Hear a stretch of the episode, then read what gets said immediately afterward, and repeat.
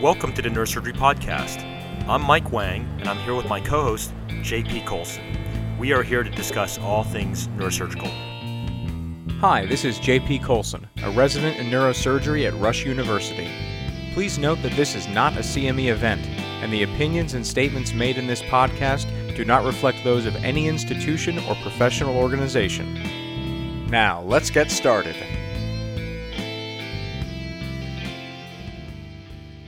Welcome to the Neurosurgery Podcast. Today we have yet another in our series on neurosurgeons' hobbies, and I'm very delighted to be joined by a close friend and a long-standing peer, Greg Trost. Greg, welcome to the podcast.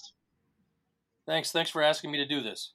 So let me introduce Greg because he's a man of so many talents. Anybody who hasn't had the chance to sample some absinthe, which is a green liqueur with Dr. Trost, is missing out. Greg used to be a professional chef.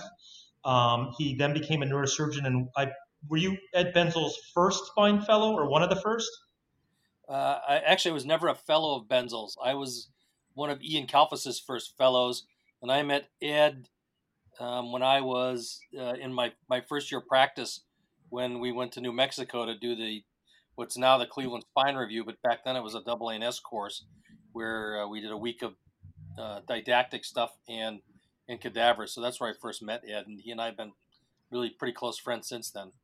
So I would think of you as being almost like an honorary fellow because you're like one of his earliest younger colleagues, and through that and through your own talents, you become well known in the world of spine. And now you're partners with Dan Resnick at Wisconsin and do just amazing spine work. And you have a home in the Florida Keys as well, right? I do, in fact, have a home in Key West. Great. Well, Greg is really a true expert surgical technician. And by that, what I mean is that Greg is the kind of surgeon, at least from what I've heard from his trainees, that can tackle just about any problem from the mechanical side and fix it. And so we wanted to have him on to talk about one of his very interesting hobbies, which is, I guess, to say it in a certain way, is it's not so easy to just put it in words. But Greg makes things out of raw materials. And he's told me that he's been involved in several projects now. And it's something that I'm not good at. I'm not really good, like, handy around the house. So, Greg, tell us a little bit about how you got started on this journey of this hobby, if you will. Well, this the initial part of this all goes back to my father. My father is a very handy gentleman and can fix anything around the house and so forth. So when we were kids, he bought a piece of property up in northern Wisconsin, and he decided that we should build a house. And I don't mean just, build a house as having a builder build it. But what happened was we would go up there on the weekends and we would build a house physically, do all the cutting and putting boards in and so forth. And we did the whole house other than the foundation. Someone else did the foundation, but we did all the plumbing, the electricity, and all the walls and ceilings and installed everything. And then he used to own retail stores, and he would need cabinets built. And so he taught me how to build cabinets. So I would build the display cases and so forth for his stores, both in a place called Door County, which is a Wisconsin vacation land. And then he was in Aspen for several years and had several stores there. And I built cases for that. And then in high school, I did, metal shop and wood shop and stuff just because those things were interesting to me. So my father was always under the impression that we should never pay for something that we could build on our own. And my brothers and I all are sort of handy that way. Well, that's a great story of your background, Dr. Trost. I've actually spent some time up in Door County since I moved out to the Midwest for residency. It's a beautiful area. But kind of pivoting from that, one thing I love to ask people like yourself who are handy, who are builders, is how you switch mental systems, so to speak, between different materials. I have some moderate at best experience with woodworking from a job I had in high school, and if anything, it taught me less about how to work with wood and more about how to appreciate different materials, different tool systems, and to never ever touch anything electrical. I've never done electrical work, plumbing, metalwork, things like that. So I wonder if you could talk briefly about how you keep the different materials that you work with straight, how you develop an intuition for what you can get away with, and how you keep straight all the different ways to solve a given problem. Well, so my father always said that the use of tools entails the loss of blood. It also entails being shocked. It also entails getting wet and all of those things. And so some of it is just getting the feel for it as you do it, not starting on a very big project, but working on smaller projects. And I think that probably the electricians oftentimes don't turn the power off when they do things. Me, I'm not quite that silly. I turn the power off, and when I turn it back on, if something blows up, that's fine. But I don't like to be electrocuted. And then I like tools, and so I always research what tools I need for a project and just buy the right tool. It's a terrible thing to try to do an adequate job of something without the right tool. And the more you look on the internet these days and find instructions and stuff on how to do these things, and you can almost do anything from looking at the internet or reading a book, is that you figure out that you shouldn't be just going at it with a chisel when you have some better power tool for it. So Greg, so we talked a little bit before the recording about the stuff that you're doing, and it's totally amazing me the type of products, if you will, or the type of things that you're making out of raw materials. And you mentioned something about watercraft and kayaks and stuff like that. Do you want to tell us a little bit about how you came to doing that and what do you actually use these boats for transportation? Yeah. So the boats, I've built one so far, and took a couple years, but actually the way that I got into it is I see patients in a community outside of Madison, about 45 minutes away. And one of my patients owned a company called Rock River Canoes. And it's a place where people would go to do their own canoes and kayaks and rowboats and so forth. So he said one day to me, why don't you come on over and take a look at what I have? And maybe you might be interested in doing something. So this is about 4 or 5 years ago now. I walked in there, maybe 6 years ago. I walked in there and said, oh, wow, find a spot for me. And so there's several spots that you can look at on the internet. And you can buy these things as kits, meaning that you can buy them as just the architectural plans for them, or you can buy the frames to make them and the wood. And so you can buy them in any set of things that you want to do, from almost nothing to being able to put them together. So I picked out a tandem kayak. It's called a Great Auk Double, that I bought from a place called Chesapeake Light Craft, and I bought it as buying the forms and the wood. The thing that's not so easy to understand when you say kit, you say, well, that'll be easy to put together, but in fact, these are 3/4 inch wide by 1/4 inch thick strips of wood cut in bead and cove, which is just a way to piece wood together. And what you have to do then is you assemble all of the forms along a beam. So mine was a 24-foot long beam, and there was a different form every 12 inches, and you have to square those up and line the forms up, and then you start laying these pieces of wood on and gluing them to one another. And then you have to cut them to fit, and when you get to where the bottom of the boat or the top of the boat come together, that's a bit of a trick. So all those things are something that requires a bit of skill and cutting angles and so forth. And when I was building it, the guy that built it said, wow, man, you didn't have to pick the hardest boat to build. So I did that. In fact, that boat will be on the cover of January's World Neurosurgery. That's the cover photo. So if you want to look at it, you can see the boat, part of the boat there. It doesn't show the whole thing, but it shows you the top of it. Well, that's impressive. We'll keep an eye out for that cover so we could all see your work. In previous episodes of this mini-series we're doing on hobbies and our outside life from neurosurgery, we've talked about the product of the work that we do. In an episode on cooking, we talked about how when you make a dish, you can actually enjoy it and give it to someone and let them see your work. Whereas our work in surgery, oftentimes people only see an incision, but they don't really have a grasp of what it is we're doing with our hands. And there's no one to really appreciate the quality of that work from the standpoint of the beauty of it and the craft of it. Maybe since you have a foot in both worlds, you could talk about how it feels to build something with your hands and see the finished product and share that with people and let them experience it, be it a boat that you can take out on the water, or, you know, you talked about electrical work in a house where you flip a switch and nothing blows up. Yeah, that's, I don't know. This is sort of the way that I was raised, in that I just like to do things with my hands. And I'll tell you the humbling part about making things is people look at these things and say, wow, that's really beautiful. But there's always, there's something that's not quite perfect, or a little bit of mistake here, or something that doesn't quite fit together. Right.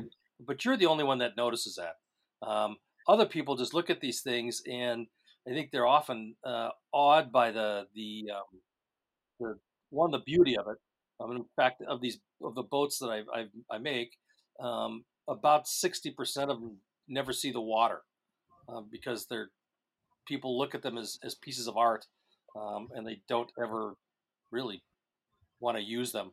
Mine's getting used, so that's a little bit different. But you drive down, just as so when I was bringing it back from the shop, even you drive down the road and people are honking their horns and giving you a thumbs up on these things, because these are just, they're just really impressive looking pieces of work or art or whatever you want to call them. But it's certainly, something I enjoy doing, and I know how much hard work it took to get it to look as good as it does.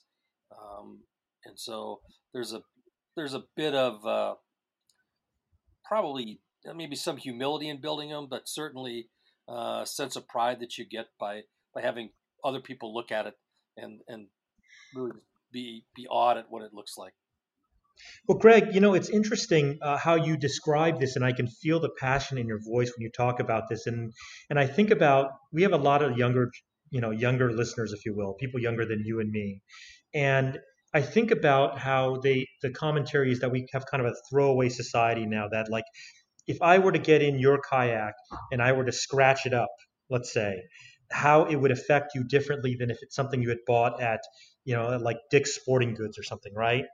Tell us about your connection with these pieces of whether it be artwork or whatever your handicraft produces, and how the process actually brings you closer to that, and how that relates to maybe being a surgeon, right? Yeah, it's always having ownership for what you do. I mean, there's people that could easily disconnect themselves from a complication or a problem with a patient, and I'm certainly not that way, and I know you're not that way. Stuff goes home with you. You mentioned the scratching of the boat, because they're fiberglassed and varnished, and so the guy that whose shop I worked in and gave me a few pointers here and there, told me the first thing you ought to do is to go out and put a scratch in it, so that you're not so disturbed by the scratching. But typically, what'll happen is if it gets scratched, I'll just sand it out and revarnish it. So it's there's a lot of ownership and maybe a lot of love for some of these things that you do. They're not your children, but they've taken a big part of you both. Because like surgery, it takes time away from family and so forth. So there's a bit of sacrifice for some of the time you spend doing these things. And certainly some of those things you have to balance, because I could easily spend my whole day in the garage and building stuff and not think about other things. But there's a lot of affection you have for these things. Well, thinking about that affection for the objects you build, and also, as you previously mentioned, the attention to detail and the knowledge of the minor inherent flaws that went into the building of something you made, that maybe someone viewing it or experiencing it from outside who wasn't part of that process, they don't know. They just think it's a beautiful product. If we turn that around, when you see things that other people have made, do you look at it with a critical builder's eye And do you tend to notice more those little flaws? Are there details that you look for as someone who knows how these things are put together? Or are you able to take that hat off and just enjoy a product for what it is? I think it's a little bit of both. I think you look at some of these things and you look at them sort of with a raw eye and really can appreciate the beauty of these things. But you tend to look for the little mistakes, and the guy that owned the shop really made sure people did a good job, because he really would harass you if you were doing something that really wasn't up to par. So yeah, I look for things, but I appreciate the work and the skill that goes into manufacturing something. So, Greg, you and I share a love for American football, and I probably get myself in trouble again, but on this podcast, I've commented before about how I love football and hate soccer, and the reason I do is because I love all the preparation that goes into football through the course of a week or a season, and then you're on the field for maybe like a couple minutes or a couple seconds even, and you got to execute. And so I tell people, when you come to the OR, come prepared, like really prepared. And I'll never forget, there was a young individual, Vignesh Kumar, who's a resident here. And I just got sick of seeing people come here to do spine surgery or train and not know how to use a mallet, right? Not know how to use it properly. And so I said, I want you to get a 2x4 and I want you to get 1,000 nails at Home Depot. And I want you to put those nails into that board. And he came back after the weekend, and I got to show you this. It's perfect. It's a piece of artwork. And I'm like, man, I'm going to let you operate on all my patients. You're going to be my assistant. So and I'm a terror like that in the OR, but tell us about how, for the younger folks, how this process maybe makes you a better surgeon. Does it make you see things differently? Does it make your hands better? Does it make you stronger? Tell me about the relationship with surgery in this hobby, especially in spine. I think, I don't know if, I'm a pretty detail-oriented person, and I'm really fussy about making sure that things are right, and that's just sort of my whole perspective in being a surgeon, and then it carries over into my projects, whatever it is, and so I think they're tied hand in hand, and certainly just like you prepare for the OR, you prepare to do these things. I mean, I've got another project coming up that we can talk about if you want to. That it actually takes quite a bit of preparation and studying to do this. I read actually probably about 3 books on building boats before I even tackle this project. And so once again, preparation, attention to detail, not settling for something that's not right. So, Dr. Trost, in your work and your professional life, you're a detail-oriented surgeon. In your primary hobby and the thing that you do for fun and to fulfill yourself outside of work, you're a detail-oriented builder.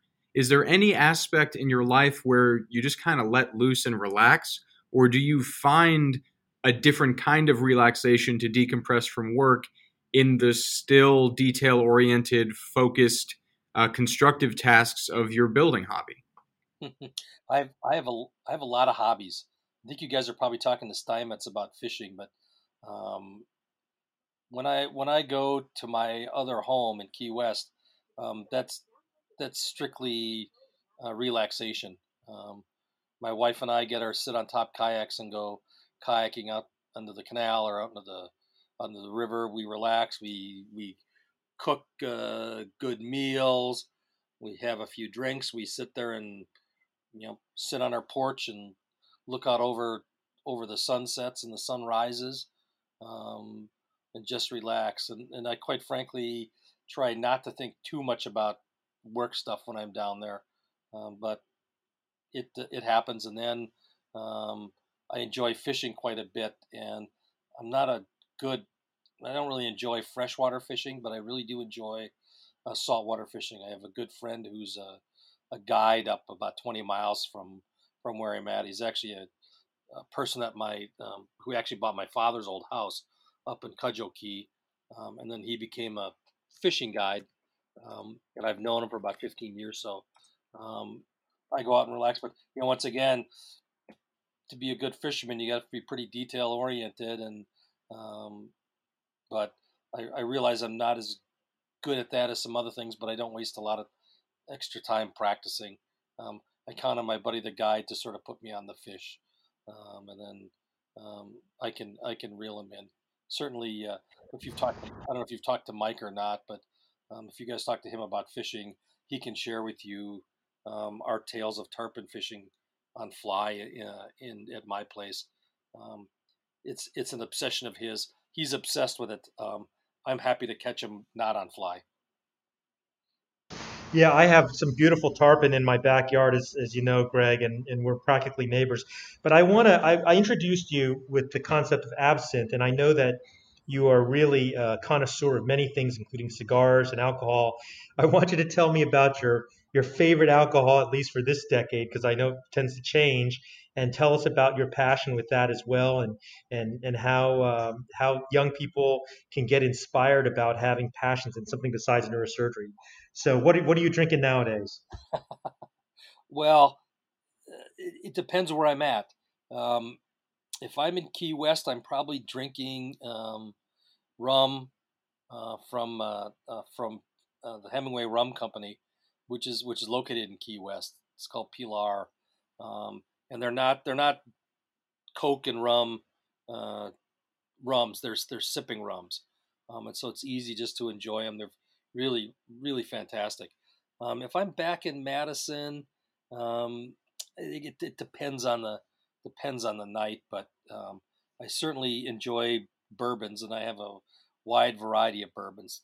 The really good bourbons I don't open that frequently. I try to stockpile them. So I've got, like, if I could drink Weller 12 bourbon every day of the week, I would, but it's so hard to get it that I open it occasionally.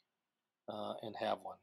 Most nights we just enjoy some white wine, and just one or two glasses because we're kind of lightweights. Well, Dr. Trost, this has been a fascinating conversation, enjoyable for me as someone who loves woodworking, Key West, and definitely loves bourbon. But we want to respect your time. Thank you so much for coming on the show today to share with us your passion for building things and the products of working with your hands, which, you know, all of us as surgeons work with our hands day in and day out, but oftentimes, as we talked about, don't have something to show for it at the end that you can use and take home and enjoy for yourself or for others. So, again, thank you so much for coming on the show today. Thanks for inviting me to do this. Maybe next time we'll talk about the next project in my backyard.